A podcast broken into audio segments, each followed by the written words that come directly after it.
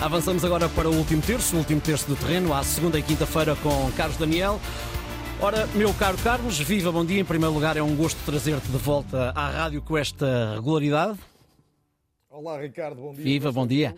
O gosto é meu e é um prazer voltar a uma outra casa que, sendo sendo nossa permanentemente, porque até não faz parte da, da, RTP, que é a minha casa hoje, uhum. é, é, também uma casa em específico, foi minha durante uns três anos, num tempo fantástico, e portanto uhum. é muito bom voltar. Muito bem. A estreia como titulares de João Cancelo e João Félix no Barcelona marcaram parte do fim de semana, essencialmente na Catalunha e no futebol espanhol, 5-0 ao Betis de Sevilha, com os portugueses a marcarem também. Oh, Carlos, diria que independentemente do valor dos dois, os holofotes estão seguramente mais virados para, para o avançado. Ora, no último terço, o que eu te proponho hoje é que possamos olhar um bocadinho para Félix. Será que, uh, nesta altura, Félix, uh, jogando num, num, num, clube que trata a, a bola por tu, pode finalmente mostrar todo aquilo que é o seu talento?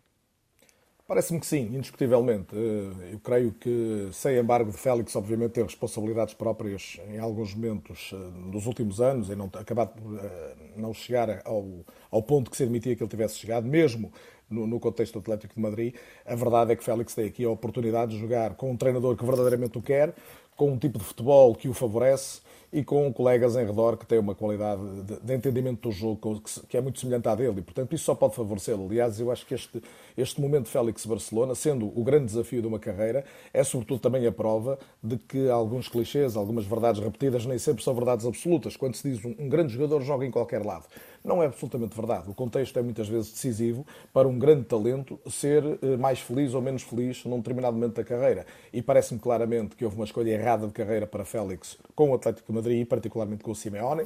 Uhum. É o tipo de jogador que precisa de jogar perto da baliza adversária e foi jogar para um clube onde muitas vezes estava longe da baliza adversária.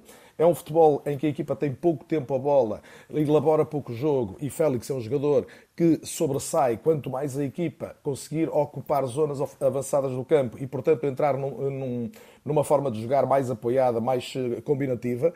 E depois aí uh, surgirá aquilo que ele tem de melhor e que faz dele, na minha opinião, claramente o, talento maior de uma geração, a par do Rafael Leão, que é um jogador de outro tipo, mas uh, que é a qualidade para jogar uh, nos espaços mais curtos. Onde é mais difícil respirar, Félix torna-se um jogador sensacional. E, e, para perceber isto, basta, basta atender àquela jogada em que ele não faz gol, mas assiste, hum. sem tocar na bola, verdadeiramente o Lewandowski. É um lance que define toda a intuição de um jogador e aquilo que faz de Félix, por muito que às vezes para alguns seja difícil entender, um um jogador muito mais talentoso que a média. Obrigado, Carlos. Eh, foi o teu primeiro remate à baliza no último terço do terreno desta segunda-feira. Voltamos a encontrar-nos na próxima quinta. Amanhã estará no último terço António Tadeia, o António Tadeia que vai estar connosco às terças, quintas e sextas-feiras na manhã da rádio.